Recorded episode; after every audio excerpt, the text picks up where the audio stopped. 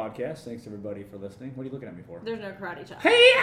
I thought that was a season two thing. Sorry. I was like, oh. No, no. I always sorry. Forgot my karate chop. He's a little nervous, I'd say. I'm nervous? No way. I am going to start drinking that whiskey, which will calm calm the nerves a little bit. But nope. Thanks everybody for joining us for season two of the Highway.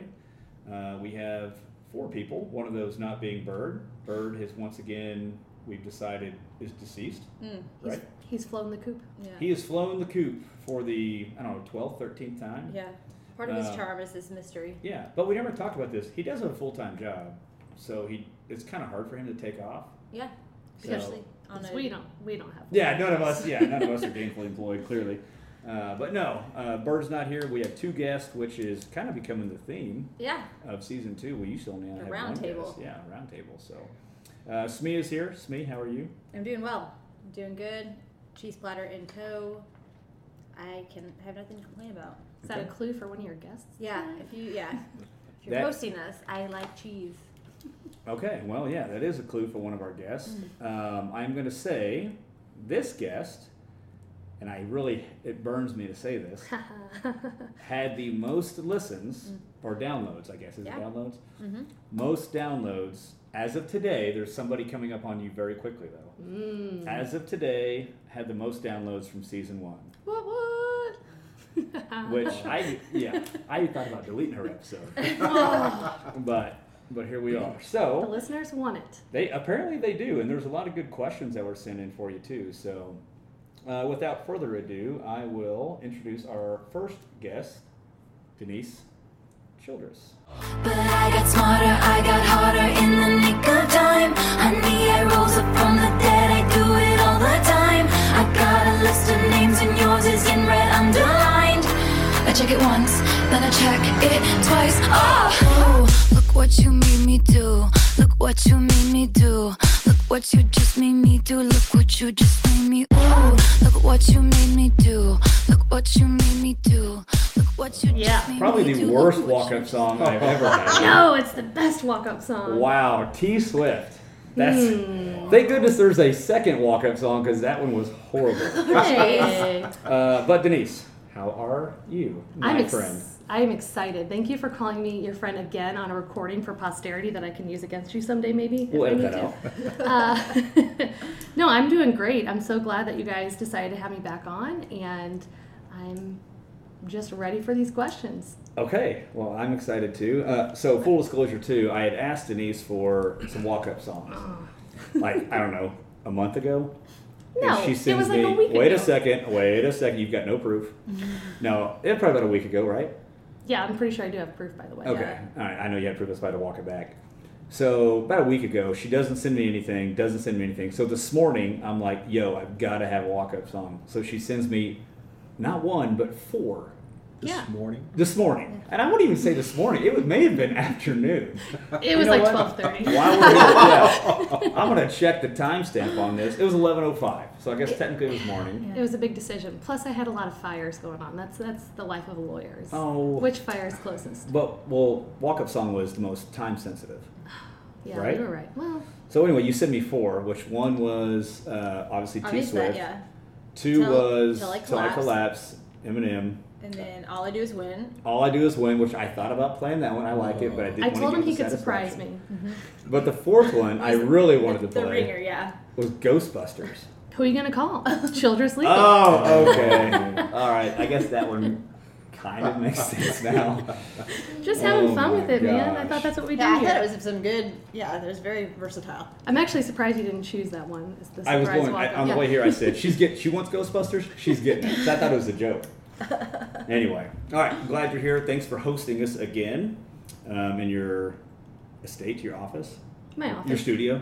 Um, it's actually clean, so it's good. yeah. Last time it was just dirt everywhere, trash Mhm. everywhere, and cheese, meats, Yeah, we have Berries. cheese and meats this time. nuts, gummies, and bread.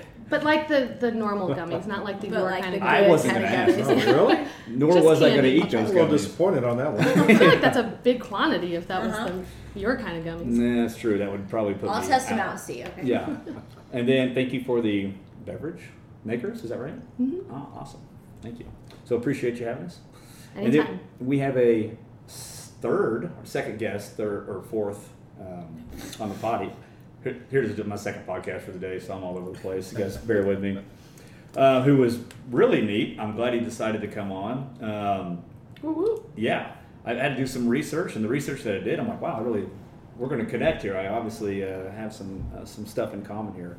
So I'm with official title. I'm going to go with official title. Is that okay? That's fine. All right. So I'm going to go with Missouri State Representative Richard West. Yeah. In America, your freedom ain't free. In America, got soldiers dying overseas. So America, you say what we believe. My America,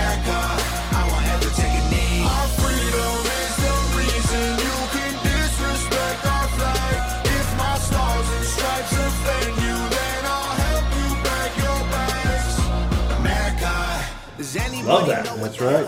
That was hardcore. No. Can I change my pick to that? No, you can't. No. You That's mine. you've made your bed. Now you sleep in it. All right, and, and Rich is okay. Yeah, Rich is fine. Hey, uh, cool walk-up song. Yeah, thanks. By the way, so you uh, we had texted a little bit back and forth the other day, and you'd sent me that. So I just uh, YouTubed. What did I YouTube in America or something like that? Yeah. And it came up Charlie Daniels, Which we also appreciate. and I'm like, oh, cool. Charlie Daniels. This is so I'm listening. I'm listening, and I'm like, well, no, he sent the artist. It can't be right. So I kind of do a little more YouTube and um, Amazon Music, and I'm like, ah, Yeah. this is where it's at. Both songs great. Found this it, one's this one's solid. Yeah, he's a pretty good guy. Yeah. Can I ask you why uh, you kind of chose that song? I mean, I think I know the answer, but Well, you know, um, honestly, I've spent a little time overseas, spent time here serving in our country as a, a police officer, and uh, I, I believe in our freedoms. And, and right now, it seems to be one way that our freedoms are being held. Um, but I believe everybody has the right and the freedoms. So uh, that, that pretty that song pretty much describes it all. cool. Amen. And I have listened to the whole thing. It's It's awesome. pretty intense. In fact, it's going to go on my workout playlist, Yeah, there which is go. tough to do. Yeah. Oh don't, I man, don't put it on there lightly. It's a good one. Yeah. So um, if, let's do introductions real quick. Denise, I know you were on. I always like to go ladies first, right? Oh, yeah. Um, I know you were on the first podcast uh, or first season, I guess. But let's go ahead and reintroduce you as the new and improved Denise New Childress. The new and improved. Yeah. I don't know what's new or improved about it, except maybe a cleaner office and better food. Yeah, so put 'em I guess you're welcome. But um, hi, I am Denise Childress. I am a, a defense attorney here in the state of Missouri. I have my practice mostly in St. Charles, but I take cases all over the state of Missouri, representing citizens who have been accused by the government and ensuring that their rights have been protect, protected and upheld. Oh wow, is this like a talking gig? Because Yeah. apparently I'm going to be really good at that Yeah, today. you're automatically fired. We need to get an argument today because you can't talk. Actually, I can't either. So Ah, well. Yeah, you guys get. just They're rough. mumbling words. Yeah. Well, that's me. Hi. Okay. And yeah, again, thanks for um, thanks for coming back. I appreciate that. And then uh, Rep West.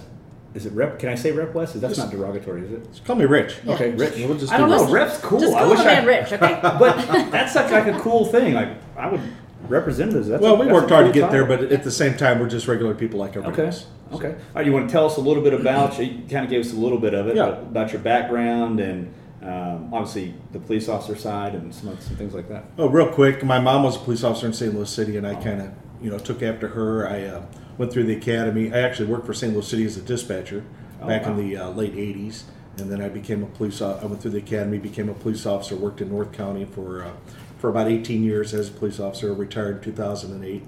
Went overseas and did some contracting. Was an international police advisor in Iraq. Uh, when I came home, I worked for um, a large medical company as an investigator, and then my wife and I started our own business. Okay. Then I became the uh, the mayor of New Melle for eight years, and then after that, uh, I went on to become a Missouri State Rep. Okay.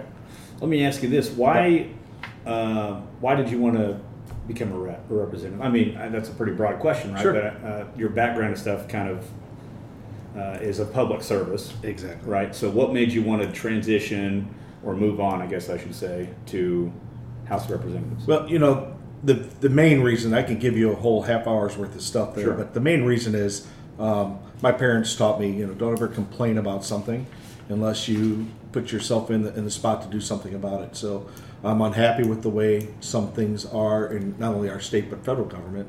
So I put myself where I can at least uh, represent and, and make some changes to the people that think like me. I like that. Yeah, me too. I mean, we're talking about the federal government. How much time do we have? no, Denise is like, All right, all right. no, I'm just kidding. I won't go there. Uh, but no, I really do appreciate you being on here. I think it's a it's an honor to have you on here and to discuss some things. And um, I'm honestly I'm going to look at you from the law enforcement side of things Sure. because I think that's our connection and that's where I'm at. And that's probably where the uh, connection with Denise is going to be. And I think it'll be a good conversation.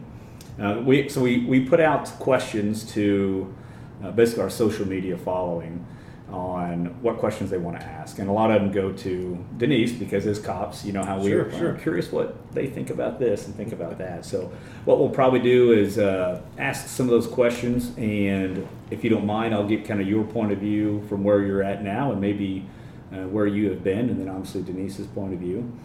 The correct point of view. Uh, well, Oh, oh. it's it's a view, um, but I do want to talk about something uh, first that we all three have in common, and that a lot of cops do as well, which is kind of like a small business, if you will. And you guys are much bigger than I have a small business. You guys are much bigger than I am. Um, what is, if you could give advice, if you will, to somebody out there who's wanting to go out and start a small business practice, um, what advice would you give them? And at what point do you think you saw, and I, would consider you both very successful, right? So at what point did you go, I'm starting to become successful? So I guess a two part question. And I guess I'll lead with Denise and then Rich will get the next one up, fr- up front. All right. Well, I like that you just said I was successful in a recording. Again, I'm going to be logging these in my Oh, records. I'm just Uh, digging my grave on this There you thing. gonna make a great ad for this uh, law firm here. But what advice would I have for someone who wants to start a business? I think the biggest bit of advice that I would have is be involved in your community, whatever that looks like, whether that be your local community or your community of peers in your whatever business you're trying to open or your customers, right? So having a presence and being known is what is going to allow you to be successful because to run a business you have to have people coming through the door number one. And number two you have to know what you're doing so that when people come through the door you are doing things properly. So educating yourself um, getting as many resources as you can. I think at the beginning of my own private practice when i didn't have as many clients anytime i had free time i was going to continuing legal education seminars i was going to community meetings i was learning as much as i could about my craft um, and then now that's just what I do. Okay. So, what point did you think that you're starting? I emphasize think that you're starting to be successful. I don't think I'm successful currently, so I And think can I that's ask a you why you don't think you're successful? well. I think that there's always growth to be had, Mm-hmm. and so once you feel like you're successful or you feel like you're comfortable, that's when your business probably isn't going to be doing very well because you always have to um, go out after the next client or the next customer and always look to improve your business. Was there a first part of that question? no, I think you answered the first part. Uh, okay. I was all right. prepared for like legal questions, not like No, I business think hey curveball. Yeah, curveball. I'm not gonna. Yeah, I'm not gonna give you what you think you're getting. No yeah, way. I would say one of my other biggest um, bits of advice for any, not necessarily even running your own practice, but if you're starting out in anywhere, whether it's running a business, whether it's becoming a lawyer, whether it's becoming a police officer, it's okay to not know what you're doing and to ask questions because you're not supposed to know what you're doing at that early stage. And so ask as many questions as you can, find mentors um, in your field to grow and learn um, because it's better to ask questions and get the right answer than pretend like you know what you're doing and and then not be doing it properly. I feel like you're trying to lead me to ask you another question, but I'm, I'm No, gonna leave that right there. So, Rich, I'm going to pass the question to you. Um, and I, I've Sure. again done some research, and it's um, overstock outlets. Yeah, is that right? yeah. Okay. And uh, again, just done a little bit. I'm not sure how big it is, but obviously you're a businessman and you've been successful or are successful. So, I guess I'll just pass those questions to you. It's just real quickly. Um, where I'm at in life um, has has been through experiences, and um, with my business, my small business, which I do outside of everything else that I do. Uh, we have two stores now. We do last year we did like 1.5 million dollars for a mom and pop's small um, store, that's great. I mean, it's been over 10 years since I had to rely on anybody for a paycheck. Okay. I have 10 employees that I pay all the taxes for and do everything. And so I consider myself um, hugely um, successful on, on many aspects or, or many, many different planes, I guess we'll say. As a father and a husband, is the most important one. Um, I have three healthy children. My children are all actively involved in society. Uh, they're, pro- they're producers. Uh, two of them are in the military. Uh, one of them still is. Uh, you know, my so on that plane, I'm hugely success, successful because I've done my job as a parent. I prepared my children to move on to their stage in life. Now they're having children, and they're going to teach their children. So that's hugely successful. Um, with my community service, public service, I consider myself hugely successful in that arena. I, I worked as a police officer, which was really hard, um, and then I went overseas. And even though I wasn't military, I still served our country over there, doing something that was very important. I worked very closely with the military. It was a lot of um, gathering of, of data and things like that. But then I came back home, and my wife and I, we started a business, and we're successful there. What I have to say here is that it's not a knock on our younger generation. When you're young, you're and Denise, this is you're a lot younger than I am. You're you're you're insecure about some things, and you don't you don't feel the success. I look at you as uh, as an older person and I say you're very successful and you're you're still going forward but there will come a time that and that's why a lot and I hate to say this but a lot of older people are politicians because they get to a point where they they feel they've accomplished enough that they can actually start helping other people you know we always have mentors Oh, I see. so yeah. uh, it, it's not about the age thing. It's not about I know more than you. It's just I feel comfortable now sharing my knowledge with other people um, because I've just reached that point in my life, and I'm I guess I'm 50, 56 years old. So So I feel like what you're saying is there's a there's a point where you felt a transition. yeah, Like I'm going from building what I have, so your business, your family, etc., to I've I don't want to say I've done it because that sounds oh I'm just done. Yeah, That's not what I I- mean I'm not that. like that, but I know what you're saying. But I've I've accomplished certain things, and now it's actually better for me to transition into I'm going to show other people how to get to the spot that I'm in. Is that kind of what you're saying there? pretty much. Okay. I mean, you know, we're all here to teach each other. I, I'm still learning, but I also feel that I've, I've achieved a lot of knowledge where I can share that and help other people achieve what I have. Uh, that's a great point of view because as a uh, again small business person myself and also working in government, I mean I find myself focusing on how can I advance? How can I advance? And, I, and not not in a selfish way, but I'm trying to claw to the next milestone, right? And I do try to help people, but I don't feel like I'm. I guess I'll kind of classify myself with Denise that I'm successful to the point where I can transition into. Now I'm going to pull you up with me, and I think that's kind of what you're, what we're saying there, which is pretty neat. I think that's a very interesting perspective to have, and to also kind of put that on you when I'm thinking of what you're saying and listening to you. Maybe it is a generational thing about feeling like you aren't successful yet because you help a lot of people. I mean, your small business is training officers, and you're helping a lot of people grow in their employment and their knowledge, and helping society as a whole grow around this new industry. Um, so that's that's interesting because I think you are helping people. I'll let the record show that Denise also yeah, says there's something. a lot of there's Rich, a lot you're of going things to see being that. documented Yeah. here. It's a love Yeah. hate. It's a Well, love hate. I get it. I get it. just even from a professional standpoint, I think that yeah, there's that transition that happens at some point in time from like that mentee to that mentor mindset. Speaking of not being in a place to mentor people yet, I would like to discuss with you. Oh no. uh, probably off the record, but um, I, I'm on the board of a nonprofit organization, and I really enjoy your podcast. I really think that what you guys have done here is successful, and you make it look like it's easy to do. I'm sure it's not. Me does Um, that. She makes it look easy. But I would like to maybe connect you with somebody in that organization to mentor them through the process of maybe getting something like that started. So Oh, yeah. we, we're all, it's very interesting how we all view ourselves because Yeah. maybe it's not through the same lens that other people, Yeah. people view us. Yeah. That was a great. That, that that just like made my day. That whole transitioning thing. Because then it's like, at what point do you, like, did you feel like, hey, I, I feel that transition, or did you just kind of go wake up one day and went, oh, I've kind of went from, I hate to say growing, but from focus here to now my focus has shifted to other serving other people.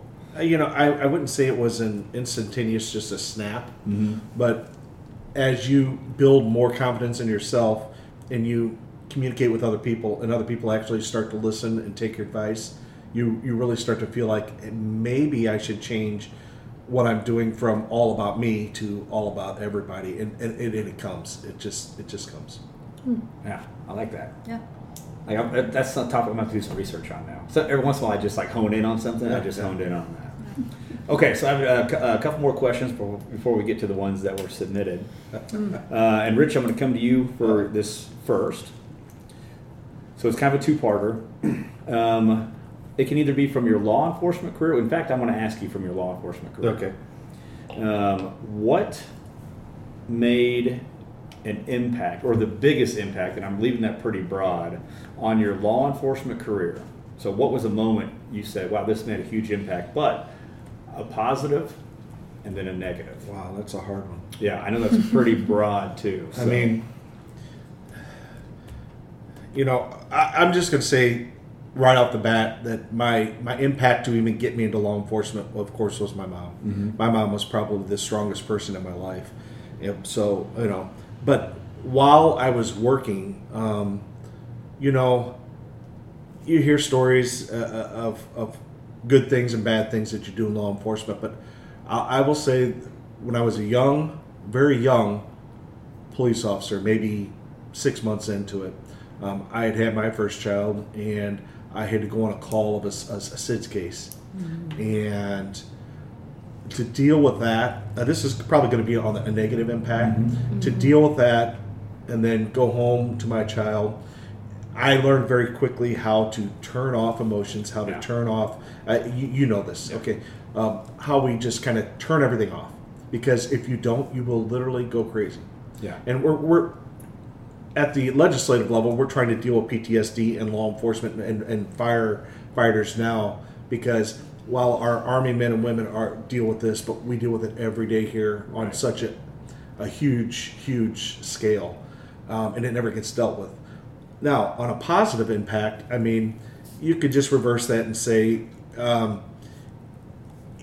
just some of the little things that you do for people and, and, and, and you know, you always hear, "Well, I go to police to help people." Well, you know, that's you know, Sure. That's that's the the canned answer. You know, I I can't say that um that there was really you know some of the investigations I did. Or again, early on in my career, I worked with a, a young lady that was 14 years old that had her mom had cancer and mom's boyfriend had raped her, and, and I had done a really extensive investigation with with no help because I didn't have a good mentor, and I didn't do anything, and we ended up, you know, that was a case to me that, that said early on, because I became an investigator, mm-hmm. that, that pretty much said, look, you need to work as hard at finding if a person's guilty.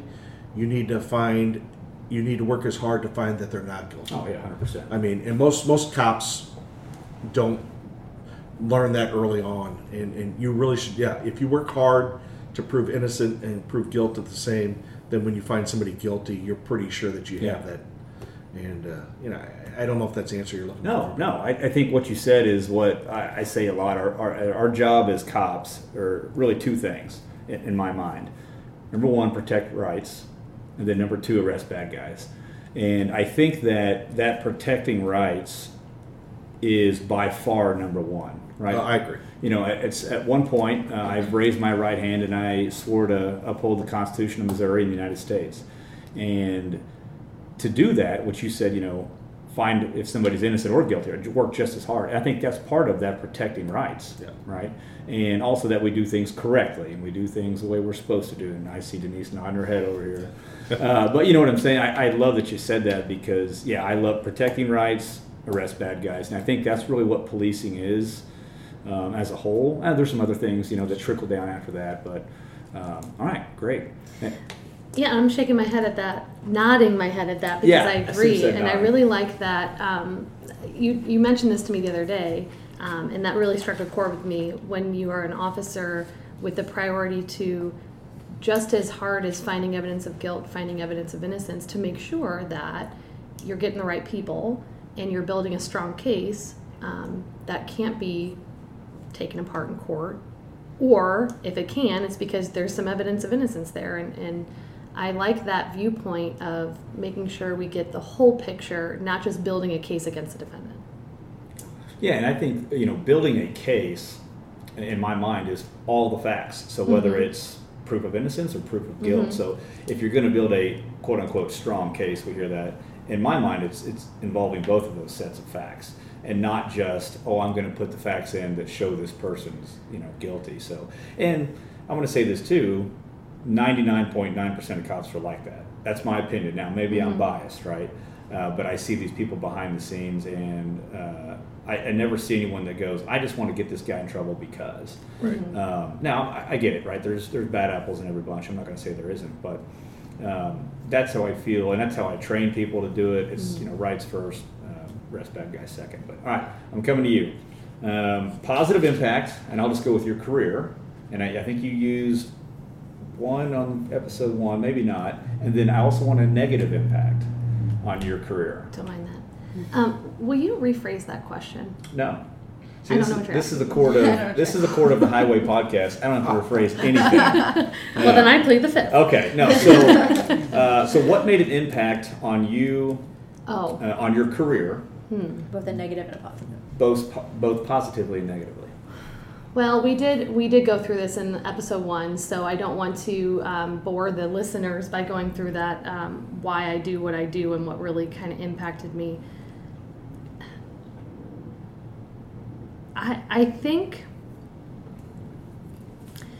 I think the biggest impact that spurs me forward on what I do is both positive and negative because when I do see law enforcement officers or government actors who are doing something that violates rights or violates the law, that brings up a pretty negative emotion because I agree with you guys and I feel strongly about the purpose of law enforcement is to ensure that constitutional rights are protected. And so I, I just was watching um, a video the other day, and I'll stay vague on it for confidentiality purposes. But my client was involved in a one vehicle accident. When law enforcement arrived, they were wearing body camera, and they stepped my client away from the vehicle. The one officer directed the other officer to, to step step him away, so that he could search every compartment of his car they hadn't arrested him they hadn't really even chatted with him very much they hadn't developed any evidence they actually didn't know whether or not he was the driver because he was outside of the vehicle and they i'm, I'm just watching this body camera and i'm just getting offended really because you're just blatantly watching somebody violate the fourth amendment when nobody and no one else is doing anything about it so when i see things like that i don't think that officer is a bad officer I don't think he was purposely like, aha, let's go get this guy. But I think that when people aren't looking and when people aren't questioning, the norm starts to slide a bit and we think certain things are okay that aren't. And so that spurs me forward to, to say, okay, let's look at the processes. Let's look at what's going on here. And are you following the rules? Are you following the Constitution? Should this have been a search? What is going on here? Um, and so that's one of my most recent cases that was both a positive and a negative impact. Um, but yeah, when I when I see, because like I said in the first episode, I support law enforcement. I think 99.99% of them are good guys. Nobody's doing anything purposely wrong. Um, and it's just my job to come in there and say, hey, are we still doing anything right? Are we sliding a little bit? What's going on here? Um, so I don't know if that exactly answered your question, No. but that's the most recent one that I Okay. comes to mind watching and feeling infuriated about. Yeah, I represent the civilian perspective. The citizen, This I am the citizen. the average Joe, The average Joe. Joette. And I will say that, uh, as I, I think we even talked about it on the last podcast, but um, I come from healthcare, you know, you don't, like, the officers probably did not intentionally violate, but I think that you do get in that place of complacency, like, I needed to figure out what's going on, I got probably some more calls that I need to get to, whatever the case may be. You kind of forget some of those uh, checks and balances or those kind of steps that you have to go through. And, and then in y'all's world, it's just you know specifically related to people's rights Yeah, but account numbers and you know whatever the in, in, the, in the business corporate world of things but i think that you i think that probably it comes from a little bit of complacency and just kind of getting into a gear and not remembering some of those those steps and why they exist in the first place um, not outright you know violating them. Just Yeah. Okay. Yeah, I, th- I would agree with that. It happens in every profession. yeah. It's just uh, You're it's not a bad specific. actor. Yes. You're not a bad Well, actor. It we're just on the happens. stage more than Yes, anybody else. it is just yes. Cops are on the stage more than any. I mean, more than actors. Like we are reviewed every everything we do is videoed. Yeah. And um, it's just You have to make a split second decision, but I get to look at it for a year Yeah, plus, yeah. however much And- time I yeah. want to look at it. You're it. right, and I appreciate you saying that too. But it's just like you know, everything we do is always. Um, I'm going to use the Monday morning quarterback term, and you know, when you're in the heat of the moment, I think the last time I talked about you should do a ride along because it's different in person and it's different. And Rich, I think you would agree. Oh, yeah. Uh, and watching it on, on video, and and I don't think there's a lot of intent when it comes to I'm going to I'm going to intentionally do this. Right? No. Um, and I hope the guys that if they are doing that, that they're not cops, right? Because that's not what we want. Um, okay, Rich, I'm going to come to you with a question. First off, you were an investigator for 21 years. Is that right? Well, an investigator for about 13. Okay, 13. All right. But a cop for 21. Was that right? Got Yeah. my math right. Yeah. Okay. Uh, did you have an area of expertise, if you will? So mine's DWI. I would say um, Denise's is. I don't know. I guess it would be DWI. I don't really know. but did you have an area that you went? I enjoyed this. This is my. This is what I do. Well, you know, when you're a municipal police officer, you're pretty much doing it all. You're doing everything from the initial calls, uh, patrols, you know, business checks. You work midnights, you work afternoons, you work uh, uh, mornings, you work days. So, you know, each one of those shifts, you have a different uh, job to do. During the day, you're pretty much doing administrative stuff. During the afternoons, you're pretty much. Now, I worked in, I'll say it, in Berkeley, in North County, which was a busy, busy area. Okay. In the afternoons and, and early uh, midnight shifts, you dealt solely with the um, with the street crimes. Yeah. I mean, we had an assault first almost every night, uh, if not two or three.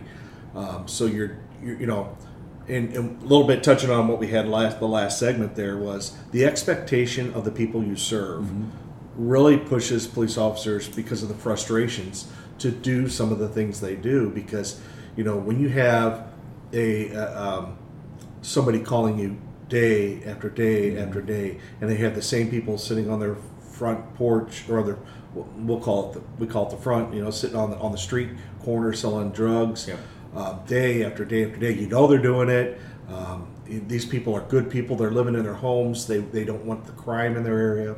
And because all this activity is going on, you have shootings, you have stabbings, and I'm not kidding you, every day. Yeah. So the frustrations of a, of a municipal police officer to try to do this, and I'm trying to get to your point Yeah, here real yeah. quickly. Um, so you you do develop a work ethic. Um, you do develop, um, you know, how I speak to somebody in Berkeley is completely different to how I would speak to somebody in Ladue. Absolutely. So, um, you know, you have to develop that and you have to maintain that because I'll tell you, if you yes sir somebody in Berkeley, you're going to get your rear end kicked real quick. You you have to rise or sink to their level Right. of the way they're going to treat you. And a lot of people don't understand that. Somebody from Ladue would see me talk to somebody like that on the street and all of a sudden say, You're a bad cop. Mm-hmm. Right. And I'm like, Oh, absolutely not. So the the the most important thing that I did or I learned was how to deal with the community in which I'm serving. Sure. Because I actually served Berkeley, then I went to Maplewood, then I went back to Berkeley. Okay. Um, I lived in Maplewood at the time and um, went there as a favor to somebody, but quickly went back because of politics. Yeah. Um, so, I mean, two totally different areas um, uh, of serving, and you had to deal with your constituents or your your your um, civilian base completely different. Right. So, it is extremely tough for a new guy, and I'm just going to say this that comes out of college, uh, gets say he gets a degree in, um, uh, let's say, um, uh, any, anything really, but um, Criminal justice. psychology. That's- that's gets a degree because you know we hear all the time we need more psychology people Sure. in police work.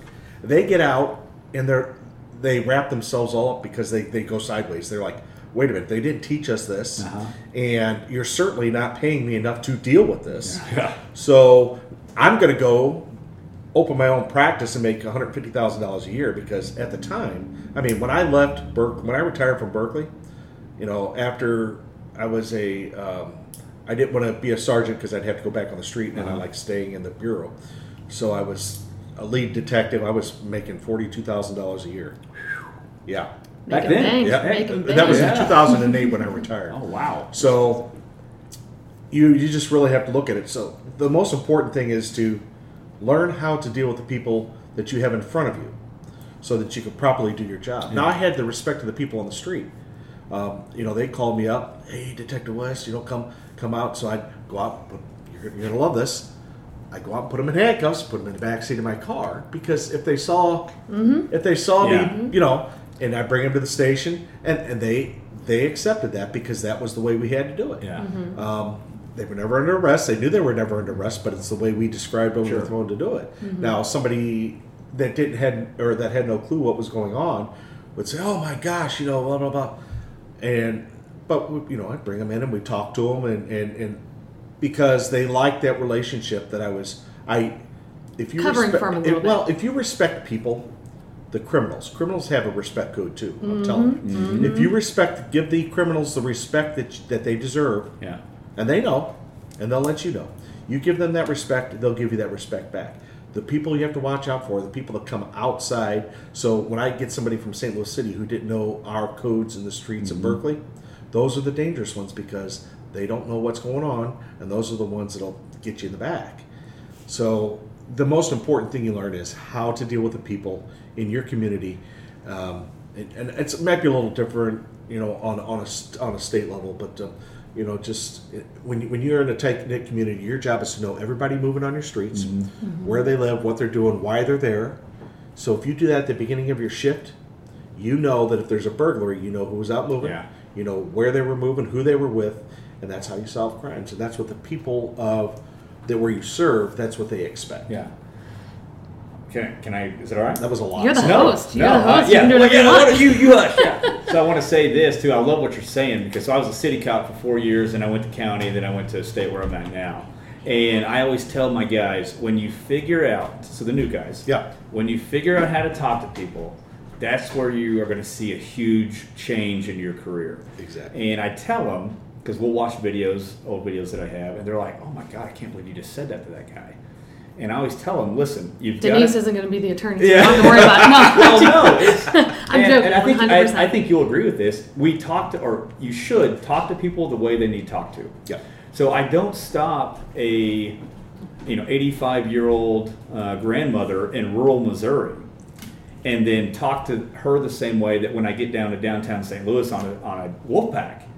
You just don't do that because, No. like you said, you're going to get popped in the mouth for that. Yes, you will. And I think when that's what really gave me the edge is when I had those experiences as a city copper and then a deputy. I came into the level that I'm at now with already knowing that. And I, yeah, I love that you're saying that because I'm like, God, that's so true. You just got to, and of course, you don't want to cross the line, right? But um, as long as you understand where that line's at and they understand Right. where the line's at. There's a code. And Yeah. if you follow the code, you're good to go. I mean, really. But I, I just want to point one thing because we touched on this earlier when, when you asked me a question. Mm-hmm. That word in there, experience, that comes up in all aspects of life. And, and this is one in police work, but it also comes other places as well. We have to give experience its due because experience is, is kind of what leads us where we go. Oh, yeah, absolutely. All right. Okay, I have I have a lot of thoughts about what you said, which is, which is great. No, they're all good thoughts. I- Oh, I- sure. So I wanted to rope back in um, when we were talking on the first episode I was on about the ride along. We were talking about No, no, she well, got the pin down on right along. What? No, no. We're talking about is can a defense attorney or any attorney for that matter, prosecutor, defense attorney, judge, really question a law enforcement officer and his experience and what he was feeling when he's approaching a subject or fears for his safety, so they do a search or things like that. And and the response was the standard is reasonable reasonable articulable facts. So if you do feel that way, you can reasonably articulate facts and that will justify whatever whatever interaction you're having. So to apply that to what you're talking about, I think that's a really important thing to point out that we have to to a certain extent trust our law enforcement officers. To a certain extent we have to trust their discretion. So I don't remember if it was this podcast or another meeting that somebody was talking about, well, can we just legislate out discretion? Can we just say what officers are supposed to be doing? And the answer is no, because statewide, so, you know, pulling on your experience as a representative, what you just said, you're going to treat somebody differently in Berkeley versus um, Maplewood, and those aren't very far apart. So now, when we look at a statewide aspect, we we have to understand that law enforcement officers, for the most part, the majority of them, um, do respect the Constitution. They're doing this because they are pro law and order and they want to make sure they're doing things properly. And we ask them to do that and we ask them to use their discretion. And so, kind of to preempt your question, you know, in court, if you can articulate that that's why you treat the individuals that way in that particular area and it's reasonable, I think that's fine. Yeah. Now, something I want to clarify too, I was just thinking about this as you were talking. Differently doesn't mean not fairly, Right. right? And I think that's where a lot of uh, misinterpretation is that, oh, well, you treated this guy this way. Well, that's just the way we're, we do it there. Because every case really is different. Right, but as far as fairness, and I think Rich would agree, that, that has nothing to do with us treating them fairly. And I think that's kind of sometimes misinterpreted as, oh, you're treating them mean. No, I'm No. treating them as they really that we, we need to be treated in that area. Um, so anyway, I just wanted to get that out there. I wrote that down. I thought, oh my gosh, when we said differently, I don't want people going, oh, they're treating people different. But uh, it's it's it's very regional. Um, you know, having where I'm at now, I have the luxury of going to rural Missouri, then coming to St. Louis and Kansas City, and I see these young guys uh, who are.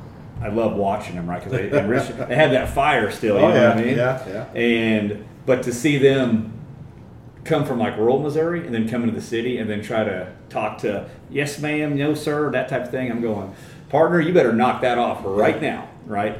And then you, you come back three years later and you see them going, okay, they're talking to them like they should Right. be. So it's really neat to see that.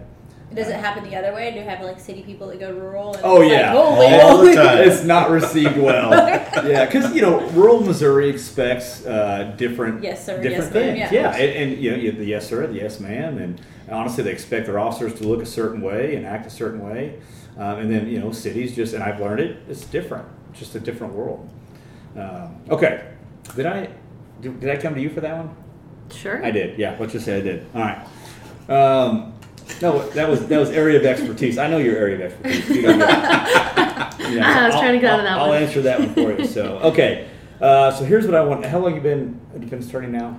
Uh, a little over 10 years. Okay. 10 years. So all right, it's cool. So I'm going to come to you first, Denise. Did I kick it? Oh, I'm kicking your rug. I'm sorry. It is. That is inexcusable. Uh, It is. Mm-hmm. I'm going to come to you first because, uh, Rich, I think you're going to have to think on this one. What challenges are law enforcement facing today that they didn't face when you started where you're at now? So, 10 years ago, what are they facing in 2023, soon to be 24, that they didn't face in, in By the time this airs. yeah, 13, Um, yeah. That is an interesting question that I would also have to think about. I mean, I would I would say No- no really the on the only the only difference in my area of expertise would be the technology, and Mm-hmm. so um, we have much more officers who are equipped with body cameras or dash cameras, which I think can be a good thing, can be a bad thing. Um, it's a good thing if you're doing what you're supposed to be doing and you're following your training. Um, that's what I would say probably is is increased surveillance, so increased review on what they're actually doing. You know, maybe I should have tailored the question to you. What challenge Yes, do you you, face? do you face as an attorney today that you didn't face 10 years ago? Because that wasn't a fair question to you. See how I'm fair? Mm, I You don't, should- I don't know about that. Um, I don't know. This is why it's good to have questions ahead of time. Look, he doesn't have to think. I can answer that for you. What? Cha- okay, go ahead and answer it. What What challenges do I face? So, honestly, I think the the forward movement of technology makes it harder for you as a defense attorney to defend people who traditionally had come to you and said this happened, and then you would take that with with what evidence you had, mm-hmm. may, and maybe they got a a knock noggin because of it, so you would defend them based on what they tell you. Now, now everything's there in black and white, and I and I personally am going to say, for the short time that the technology was there when I was there, it proved our our law enforcement was right the majority of the time and the the accusations were wrong a majority of the time and i feel that that's probably harder for your your industry while sometimes it does seal some cases, it, it's, it's harder to defend um, when you do get the videos and, and the videos are like, uh, no, that's not what you said. I, I hear that. I think that's a great answer. Um, I no longer, in the earlier part of my practice, I, I represented a whole host of different types of criminal charges. Now I focus my practice on DWI. So, in my personal experience, I find that um, I don't have clients necessarily that have a narrative that they want me to push as a defense that would be contrary to video. Um, but I exactly see what you're saying. If someone's like, "Hey, I wasn't even there," and then all of a sudden they're robbing a bank and there's surveillance video of it happening, so I, I think 100%. What I was sighing about is the technology in the courts. Very recently, as you know, um, and you know, uh, our, our legislature passed a bill that um, increased accessibility to the courts because we have open courts, which is a great. I, I promote that. I think Yeah. it's great. That in practice opened up our uh, electronic filing for individuals, and so it does complicate a small attorney, a, a solo practitioner. Um, at the advent of, of electronic filing, we now have three records for every one piece of paper we file. And if the client has multiple cases, that one piece of paper has to be filed across two, three, four cases. So then times that by the three. And now with the um, uh, open, even for there's a term for it, but more open courts, uh, we have to ensure redaction. So now for every one file we're filing, we're filing three. Yeah. So then all those three now has three records of it, and then you times that across three, four, five cases. So I think technology is meant to streamline and make individuals' jobs easier, but in the you know client aside, facts aside, representation aside, in the management of a case, it is getting much more difficult and, and almost um, preemptively so. It's it's just it's just very difficult to keep up with all of that. Okay. Also, there I heard from a clerk, just as an off aside, maybe we shouldn't put this on the Yeah, podcast because it'll give have to edit out people might give people ideas, but um, we're already. I mean, it went into effect. Have I? I don't know if I've talked to you about this. It went into effect July first, and we are already seeing reports of individuals in other countries downloading valid, active warrants Yeah. from the courts, sticking a QR code on it, and saying, "Hey, you have a twenty-five thousand dollar bond. Send me twenty-five hundred dollars, and this this warrant will go away." And it looks like it's a good warrant because it is a good warrant because there's a warrant out for Yeah, you. yeah. And so it, it's opening up a host of, of issues that we're gonna have to be dealing with, and it's it's Yeah. very new and it's it's ongoing. New challenges for sure, which I think we can overcome, right, in time. Oh yes, Figure out what the problems we are. can overcome everything Yeah. in time. Yeah. All right, Rich, I'm going to go to you. What uh, challenges? I know you kind of answered for Denise's side for cops, though. Uh, what challenges that you didn't face when you first started that you see out there today? Well, I'm going to say it's more of a challenge for the police administration. Um, and it will actually alleviate some of the challenges for the individual officer. And I believe that as we move forward with um, law enforcement and and the um, the goals of law enforcement, and I'm going to steal some uh, some information from a, a good buddy of mine, uh, uh, Sheriff Dave Marshak from um, Jefferson County. But uh, I was listening to him last week, and I think it's going to be the compartmentalization of police departments. And I think it's going to cause many police departments to maybe come together and, and make lar- a larger police department, but have com- compartments within those departments to deal with some of the issues. Like I said earlier, your typical municipal police officer will will go out and, and let's just use rape because it's a horrible a horrible thing. A true rape is a very horrible thing for the victim, especially for the victim. And if you're lucky enough to have um, either a female or a male officer, because males get raped too. So, um, depending if you're lucky enough to have access to a female or a male officer that's trained how to properly interview um, a victim, you're lucky. But Yeah. some of these municipalities, some of these police departments don't have access to that. Yeah. So therefore, that investigation has a, I'm not going to say a tendency, but has the the availability to to not go the best that it should go. And if you're a true victim of a rape, that's unfair to you. So I think the compartmentalization of what police officers do. Um, I'm, I'm not a big fan of sending out um, what St. Louis City is doing, sending out their purple shirts to go deal with whatever. However, you know what I said to the Post Dispatch was, I said, look, let's not defund the police. Let's superfund the police. Let's go out and find that police officer who is trained in mental health. Make him a certified police officer. Yeah. And make sure you have those officers on a shift where they can deal with it. They Sure. need to be a certified police officer though, because what you have to deal with, you pretty much have to be trained. Yeah. So I think we're gonna. I think as we move forward with law enforcement, I think you're gonna see smaller departments come together in larger departments, and I think you're gonna see more compartmentalized. Um, and, and that's going to be a huge challenge because the individual officer is going to be giving up some of what they do. Sure. But at the same time, uh, you know, I'm, I'm going to go to St. Louis City. I worked for, for St. Louis City for a while. My mom, I was a dispatcher down there. So St. Louis City used to have a homicide department. They used to have this department. They used to have this. So the original officer would respond on the scene, get it under control, and request a specialized unit. Okay, yeah. Okay. And I'm going to say 20, 25 years ago, while they still had a lot of crime, St. Louis City pretty much had their stuff together down there. Mm-hmm. You know, they were some of the best of the best. But in recent years, since they've dwindled in size, their their their tax base has dwindled. They no longer have those units, and look what's happened to St. Louis City. Because they're asking those officers to do so much. Yeah, you can't. Okay. Broader You just scope can't. of- So I think we, if we kind of, I think what we've done in the last couple of years with police departments, we've proven that's not working. We kind of Yeah. need to go backwards a little bit. Yeah. Um, technology you can't go backwards on, but let's let's compartmentalize and create special units to deal with these special entities so that our victims are truly are, are truly Yeah. served. And I'm gonna support what you just said. When I was a city cop, again young, right? So I think I only did uh, four, uh, maybe a little over four years there. Uh, I remember responding to a uh, call of child pornography.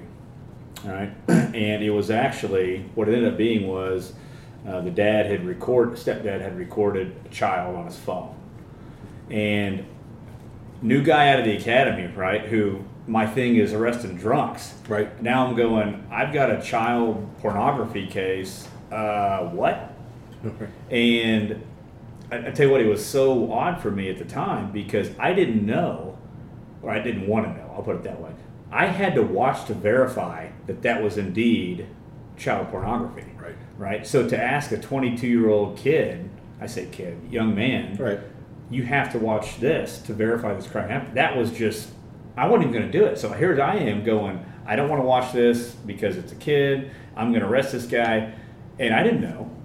Right. So thank goodness there was a, you know, old salty Six sergeant there that went, hey, partner, we've got to, we've got to fire that up. So yeah, I'm going to support what you just said. I think that's, um, guys and gals get really good at one or a few things.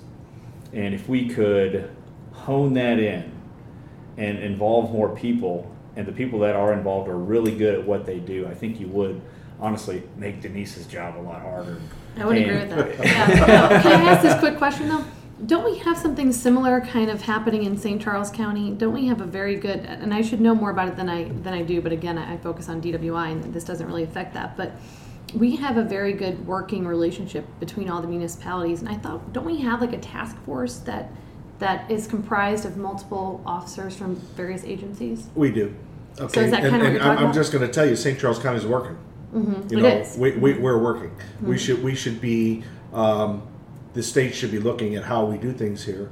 And I'm not saying we should take away munis- municipalities because I do believe in people controlling how they want to be policed within their uh-huh. own community. Mm-hmm, Absolutely. Okay. But they should have immediate access to, and and St. Louis County's kind of fallen by the wayside. St. Louis City's kind of fallen by the wayside. So now we see the huge crime increase in in, in on that side of the river because the administrations have failed to keep those services available and and quite literally the, the, the prosecutors have failed to prosecute Yeah. in those areas too that's just a huge Yeah. Yeah. we all know that Well, That's, you- that's quite obvious. Yeah. So in a hospital, that is that's very much the structure in a hospital is you have even within the ER room you have nurses that are SANE trained that are trained to deal with the sexual assault and you have like trauma trained nurses that Yeah. are deal to train orthopedic or like they're trained to deal with those specialties and yes they can handle the rash the burn the sore cough Yeah. but their primary goal whenever you hit that you know assault is to get that trained individual in there first Yeah. thing so that they can take the case and work their discipline So it- correct me if I'm wrong. So essentially, it'd be like the officer, you know, handling simple stuff. So let's say simple assault, stealing at Walmart, whatever. A report taker, you Yeah. know, a triage maker, Yeah. uh, you know, th- something like that. But then maybe they they have a expertise in sexual assaults, and then you would call that guy to go. Is that kind of what we're Well, or, yeah, I would actually like to see um, or a base of report takers, and then a Yeah, exactly. So Okay. you know, go back. You know, really, policing used to work. It really did. Mm-hmm. Um, you had a group of guys that were out there taking the calls. You know, disturbances. Okay, you can handle a disturbance. Most guys got really good at that, Right. Um, and things like that. And then, um, you know, I explained to you something that I did very early on in my career was to take a, a rape case report that was really way, way above my level of handling. I was lucky enough to have done a pretty good job because I really felt really bad for this young lady. But there should have been more help there for me. The Sure. prosecutor, I should have had a prosecutor at the time that I could have called up, or sex crimes in St. St. Louis County. Um, I should have had a direct access to that. They, I mean, I'm not talking two days later. I'm talking immediately. right now. Support Right. system. Exactly, because that's how thing. That's how crimes get solved. I was on major case. Okay. So major case, you know what they do? They put together together the best of the best. They get on it. Yep. First 48 hours, they try to find as much as they can. They bring in a specialist. They they beat the streets. They beat the grounds until all means are exhausted. Costs it costs money. Sure. Okay, I get that, but we only do serious rapes and homicide, and and that's what we need to do. We need to start building our coalitions of law enforcement community where we can rely on each other, and it doesn't have to be one department or two departments, but we all need to start working together. Are you thinking like within the county? I think the county should be in, should be tasked with that. Okay. Uh, St. Louis City is its own county. Yeah, it's a whole. But it, thing. but the county should be tasked with that, and the municipalities should either have to pay or you know through taxation or whatever. That's a whole nother issue. Right. But um, it, those, if we want police to be better at what they're doing, then we're going to have to figure out a better way of doing it. Yeah, and I think we would agree. Right now isn't really working. No, well, no, it's not. right. And there's got to be a change at some point, and we've got to start looking beyond. It, you know what? Maybe I come up with an idea and it, it fails. Well, let's at least try something, right? Because we know if we continue with the status quo, we're going to get what we what we have. Right. And yeah, I, I like the new. I say fresh ideas. That's I like that. You know, the whole, and I, I think Kansas City does something very similar. KCPD, because those guys blow my mind. I, I get to know their DWI guys very well. They're like, oh, we worked a fatality crash last night. I'm like, you worked it? Well, no. Our homicide investigator came out, and I'm like, what? Like, oh yeah, we took the drunk. I'm like, okay. What'd you do with the car? Well, actually, a whole other person came out and towed the car. I'm like, you have four or five guys involved with one crime, whereas if it's me, I'm working the whole thing. And that's right? a lot of work. I Yeah. mean, it really is. There's a Yeah. lot of paperwork that's involved with, um, you know, I worked a, a serious DWI once, and so many things got unattended to. Yeah. Just because of the, the, the mere fact of the paperwork and, Sure. and, the, and the, you know, going to the hospital and coming back. I mean, you can only stay up for 48 hours before you collapse. You're done, right? And then the evidence gone. Yep. It's gone if you don't, uh, you know. So we, we need to be doing a better job of working together, um, and, and not thinking that they're taking something away from us. You know, cops are very protective Oh, about yes. their territory. Yes. But we need to we need to do a better job. You talk about training all the time. Well, you can train and train and train and train, but if you don't put that training into use, yeah. use into good mm-hmm. action, then we're failing. Yeah. And Denise, you may have kind of some input on this too. You know, again, I'll use myself. If let's say fatality crash happens when I'm here, I'm working the crash. I'm gathering evidence, and let's say they're intoxicated. I'm doing field sobriety. They refuse. I'm getting a search warrant. I'm going to the hospital, and I, you know we've talked about some stuff offline about you know we may be six eight hours into one single Yes. incident when I've already been on for eight hours. so, have you seen any sort of, and, you know, not to be specific, but have you seen any sort of like shortcomings where maybe fatigue and uh, being on duty for a long time has kind of, maybe in your opinion, have kind of played a part in that? Um, I think that the answer is yes. I think officers, we've been saying this ad nauseum today, and I said it before. When officers make mistakes, it's not because they're bad guys that are out trying to trying to get my client, but oftentimes it's they're just not thinking, or and it probably is from fatigue because I don't get those numbers when a case comes to me. I don't see when the officer started his shift and ended his shift. Um, there was one case that I won on probable cause. Past results can't guarantee future results. Each case is different and must be judged on its own merits. hate I have to say this that stuff. per the Missouri Yeah. Can I just Bar. record that? Hey, delete that out. Delete that out like she No, didn't say it. I have to say that that's a disclaimer required by the Missouri Bar when I talk about results. But um, it was a it was a trooper case, and um, I won the motion to suppress on a bad arrest, um, and I also won the uh, license case on no probable cause to arrest. And that particular individual was a good guy. He was a great witness. He was I, nice. I liked him. But when you watched the video, you saw that he was in he was in um, robot mode. He wasn't really listening. He wasn't really paying attention. And it never, quite frankly, even crossed my mind that it would have been due to fatigue or to look at when his shift was. Um, but his report didn't reflect what was actually happening that we could see in the video. And I think part of that was just because he was in robot mode and, and wasn't really even making eye contact with my client during certain testing portions, et cetera. And that's when you make the mistakes and that's when you can make a bad arrest. So would it be one of those where like maybe you interpret that as dishonesty initially, No. right? I mean, initially you're going, "Oh, this guy's lying. He didn't match up." When it could be fatigue and stuff like that, or have you have you seen that? I guess. Yes, I think that is a different question and a bigger question. I would say, again, 99.9% of my officers, I don't think that they are dishonest. I think dishonesty has a different a different connotation than they're just making mistakes or something might not be truthful. And is it purposefully not truthful because you're dishonest, or was it not reported correctly, or are you not remembering your training, or did you not review it properly before coming to testify? Mm-hmm. So, you and I have talked offline, and we will keep the specifics of it offline. There have only ever been two office, three, three officers that I've encountered in my entire career where I thought that they were being purposely dishonest on the stand. And you dealt with how many officers you think? over Oh, time? hundreds. Okay. Yeah, so it, I, I wouldn't call them dishonest. I think that the fatigue, the the work, you just get into robot mode sometimes mm-hmm. and you miss things. Okay. And that's part of my job is to make sure to come through and say, did you miss anything here? All right. I respect that. All right. Rich, what's your timeline? What time you got to be out? I'm good. All right. Because I've got a whole slew of questions. Yeah, don't say you're good. We're gonna be here until Yeah. Are you doing all the questions? I don't think I'm going to do all of them. Okay, good. What's your timeline like, me? Yeah, 'cause he's like, uh, We so- have hey, later Oh, yeah. Yeah. Oh, man. No, she's driving me home, so she's not. I, there's a spare bedroom. Yeah. We all want to be safe. So to, to kind of set the groundwork here, there were questions submitted, and um, to Denise, or I guess on your platform, Mm-hmm. to I guess both of us, and then from my platform to Denise. 'Cause I, honestly, you were kind of a late addition. I didn't really know, so I'm going to ask you from the cop side as well. So I think it's going to be a uh, a three person answer here. Three ring circus. Got Yeah, it. three ring circus. Yeah. so I'll, I'll be honest. Denise gets two cops. Yeah. So Yeah. Smee, Smee on the way, I guess it was this morning, or maybe last night. She's like, uh, "This whole thing sounds like a joke." Yeah. I'm like, "What?" I She goes, did. "Yeah, a defense attorney, a state rep, and a cop walk into a bar." Like, Actually, that yeah, that does sound like a joke. I was like, I feel like Yeah. I'm setting this. Good Yeah. We could call my office a bar. That's basically what it is. Let's get serious. when she said that, I'm like, well, it doesn't seem normal. Yeah. So. Hey everyone, Ryan Hutton here. Thank you for listening to part one of a defense attorney, a state rep, and a cop walks into a bar. Next week we'll be dropping part two, and we'll be answering questions that you all submitted.